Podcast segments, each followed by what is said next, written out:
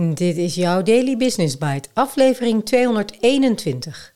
Besluitvorming. Beter, sneller, slimmer. Deel 1. Door Juri Vergouw op oneminute Bij begeleiding van teams komt besluitvorming en de wijze waarop een team dat doet vaak aan de orde. Halve besluiten, besluiten waarop wordt teruggekomen, besluiten die veel te veel tijd vergen. Het duurt maar. Vandaar dat mijn oog viel op dit artikel in twee delen van Jury. Beter, sneller en slimmer. Alle drie interessant, toch? Laten we snel starten.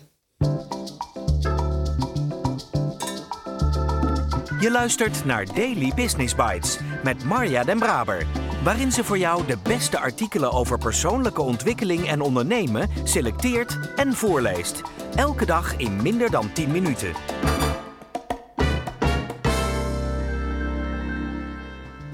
Een special van Harvard Business Review, januari 2006, gericht op besluitvorming, is wellicht alweer wat oud nieuws, maar niet minder relevant. Hoewel ik in eerdere bijdragen zeer kritisch was over de toepasbaarheid van ideeën uit de Harvard Business Review, is deze special zeker de moeite waard.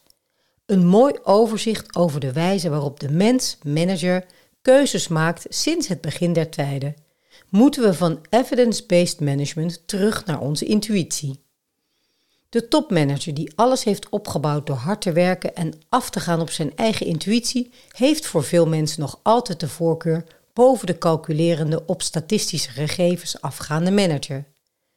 Feit is echter dat het eerste type manager vaak een romantisch idee geworden is, terwijl het tweede type juist meer en meer in zwang gekomen is.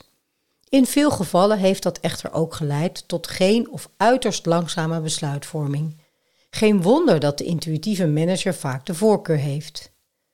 Een in de HBR opgenomen tijdsbalk vanaf stenen tijdperk geeft aan dat het besluitvorming meer en meer gedragen wordt door onderzoek, gebruik van modellen en statistieken en computers.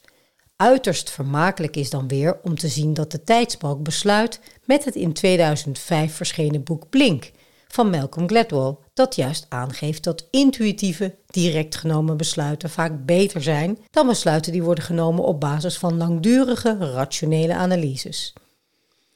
Kunnen we nu dus direct honderden jaren van onderzoek in de vuilnisbak gooien? Het is voor veel managers een wenselijke utopie, want veel analyse en statistische informatie leidt vaak tot uitstel van wenselijk geachte besluiten. Volgens de HBR is het grootste probleem van evidence-based management dat het wordt beoordeeld op basis van oude standaarden. HBR geeft zes nieuwe standaarden om businesskennis en methodieken te kunnen beoordelen op haar waarde. 1. Behandel oude ideeën niet alsof ze brand new zijn. Veel managementgoeroes brengen ideeën alsof ze brandnieuw zijn, alleen omdat dat beter werkt in de verkoop. 2. Wees argwanend ten opzichte van breakthrough ideeën en onderzoeken. 3. Ontwikkel en bewierook de gezamenlijke ontwikkeling en genialiteit. Genialiteit is zelden te vinden in één goeroe, veel eer in communities die gezamenlijk ideeën creëren en uitwerken.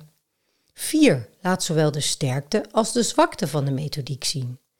5. Gebruik succesverhalen om best practices te laten zien, maar niet in plaats van een gevalideerde onderzoeksmethode. 6. Wees neutraal ten opzichte van gehanteerde ideologieën en theorieën. Soms kan het enthousiasme van onderzoekers zo overlopen dat men niet meer kritisch kan kijken naar eigen onderzoeken en bewijzen en of nieuwe feiten. Erg interessant zijn ook voorbeelden van het gebruik van statistieken in de Amerikaanse sport. Enkele Amerikaanse teams in sporten als baseball en voetbal maken uiterst intensief gebruik van statistieken bij hun selectie van spelers. Neem de New England Patriots, winnaar van drie van de laatste vier Super Bowls. Het budget van het team is echter een van de laagste van de league, 24ste plek. Kunt u zich dat voorstellen? Stormvogels of Telstar wint de Nederlandse competitie van Ajax, Feyenoord of PSV op basis van beter gebruik van statistieken? Overigens, AC Milan gebruikt intensief statistieken en analysemethoden om blessures bij spelers te voorkomen. Wellicht handig om daar eens aan te denken als HR-manager. Daily Business Bites met Marja Den Braber. Je luisterde naar Besluitvorming Beter, Sneller, Slimmer, deel 1 door Juri Vergouw. De nieuwe standaard van HBR doet mij direct denken aan de teamlevels die Stefan en ik hebben ontwikkeld. Het eerste level, waarmee een groep mensen met een gemeenschappelijke opgave start, kun je allerlei namen geven. En wij hebben destijds bewust gekozen voor Set New Standards. Voordat je start, neem alle ervaringen uit voorgaande teams en projecten mee en zet samen met de groep een nieuwe standaard. Zo willen wij het doen. Ik ga bijna weer starten met twee teams die samen voor een opgave staan en uitgesproken hebben dat lef, openheid en energie hun standaard is. Natuurlijk gaan we deze begrippen handen en voeten geven met elkaar, maar het is een mooie start. Er ligt ambitie in. Verder spreekt vooral punt 6 mij aan. Dat is ook de reden dat ik graag allerlei verschillende invalshoeken bestudeer en ook in deze podcast met jullie bespreek. Dan kun je namelijk jouw eigen belangrijke inzichten eruit halen. Besluitvorming van human design bijvoorbeeld hangt weer af van een centrum dat bij jou wel of niet gedefinieerd is. Op basis hiervan kun je beter wel of juist niet op jouw intuïtie besluiten nemen. Of juist op basis van je emotie, maar dan wel als die emotie helemaal is doorlopen. Een nachtje slapen is dan bijvoorbeeld een goed advies. Dat is weer een hele andere invalshoek. Individueel. En hoe zou je dat dan binnen een team doen? Interesting stuff allemaal weer. Morgen deel 2 en dan spreek ik je ook graag weer.